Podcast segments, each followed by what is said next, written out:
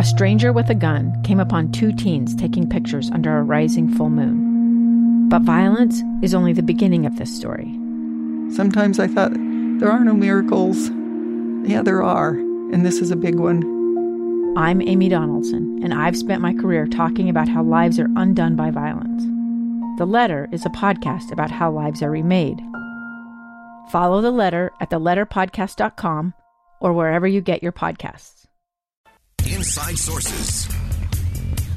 Welcome back to Inside Sources here on KSL News Radio. It's great to be with you today. I am Boyd Matheson, and as we like to do on the extended Inside Sources, we can stay with the questions a little longer and uh, just think things through. And there was something that Senator Lee raised uh, in terms of criminal justice reform. And I know it's so easy for all of us to sit back and think criminal justice reform, that has nothing to do with me. Uh, that has nothing to do with my life, my neighborhood, my community. It has nothing to do with me. Uh, and you need to think again because it just might. And usually when it does, it's too late, and you're going to find yourself uh, in some really challenging waters, so to speak. We're going to come back to waters in just a second. In my conversation with Senator Lee today, uh, he he talked about this idea of it, within criminal justice reform uh, with something called mens rea. Uh, now, we're not going to get into the legalese. It's just a real simple term in terms of a crime that you don't know you're committing when you commit it, or you're not in the right state of mind to be able to be convicted of a crime based on that. Uh, and so it's things that you don't know, laws you may not be aware of, things that uh, may be well beyond your ability to uh, to understand or to even know. Uh, and so I'm going to have Senator Lee break that down first in terms of what that is, and then I'm going to give you an example of a father and son uh, from Florida. And if you don't think criminal justice has to do with you and your world, you're going to think differently uh, after this is over? One of the things that we need to still pass in the area of criminal justice reform is uh, reform of something that I refer to as mens rea. It's a it's a Latin legal term that just refers to the state of mind that's required by someone in order to commit and then be convicted of a crime. This is necessary because we've got to make sure that overzealous bureaucrats uh, and, and other law enforcement personnel don't punish people for unwittingly violating what, in some cases, can be fairly technical violations based on conduct that those individuals had no reason to believe was wrong or that conduct they didn't even intend to engage in, regardless of whether they knew it was criminal. Okay, so again, it's that state of mind. What do we actually know? Now let's get to this example father and son in Florida, and suddenly they're dealing with potential prison sentence, fine. Uh, this is an area where we've got to reform criminal justice. A father and son, uh, a guy named Ocie Mills and his son Carey, they bought a wooded plot of land with a skinny stretch of marsh grand on it, uh, of marsh grass on it, and it, the land overlooked Florida's Escambia Bay, and they decided to build a house on part of it. After the building began, the U.S. government went after them. It prosecuted them for violating the Clean Water Act. And a, a federal jury in Florida convicted them, and, and they were sentenced to two years and nine months in prison. Okay, two years and nine months in prison for violating the Clean Water Act. They were building a house. Uh, listen to this. they had committed the crime of discharging a pollutant into the navigable waters of the United States. In their case, the pollutant was dry sand used for building a house, and the water was a piece of dry wooded land that met the the uh, federal agency's definition of navigable waters simply because of that small strip of marsh grass, which wasn't even on the part of the property where the house was being built okay, so these guys are building a house. They put some sand in some area, which the United States government government determined was a navigable waterway. Uh, nothing could be navigable on it. There's no, there's no way. It's this little strip of land. Uh, listen to how things uh, shook out at the end.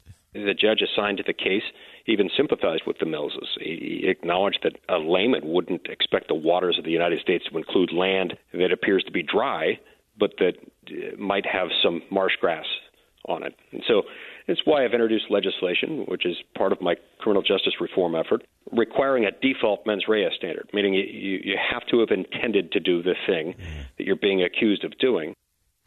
Again, that's my conversation with Senator Mike Lee uh, today. Some of his work around criminal justice reform, and again, it's so easy for us to say ah, that doesn't apply to me. Uh, I don't deal with criminal justice issues, uh, but we do. I mean, here here was this father and son bought a piece of land, decided to build a uh, a house on it. They brought in some extra sand, dirt as they were doing that, uh, only to be told that the the dry land that it was dry. There was no water on it. The dry land that they were putting sand on had been determined to be uh, navigable waterways of the United States. And they were facing uh, two years in jail as a result of that. And so, uh, so this is a, an area, and we've seen this here in the state of Utah, down in southern Utah. Uh, there are places that haven't had water in them for centuries that the United States government has determined are waterways, potentially waterways. If uh, if you know a hundred years of rain came, they would be navigable waterways again, and so people uh, have to have different building permits and so on.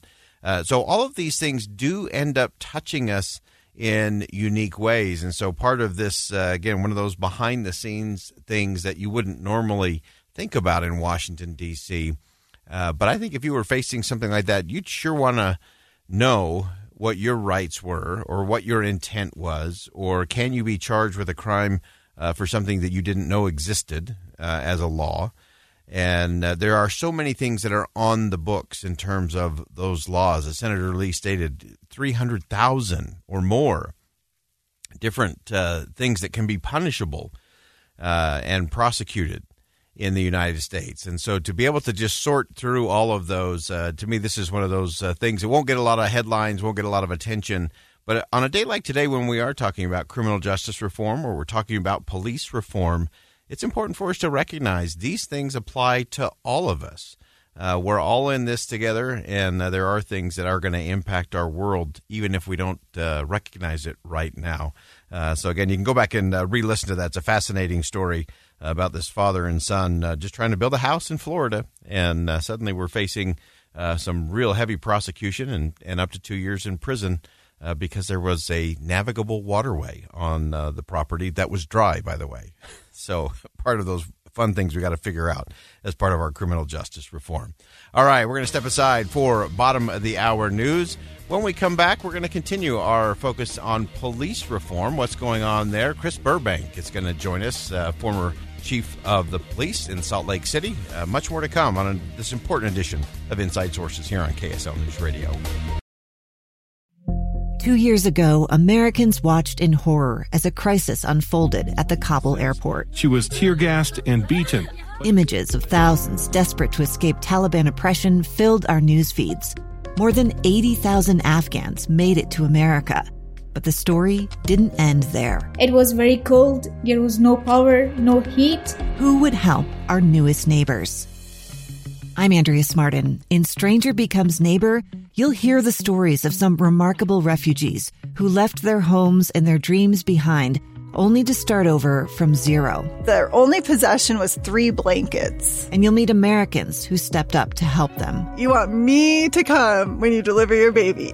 What can one person do in the face of an international disaster decades in the making? That's Stranger Becomes Neighbor.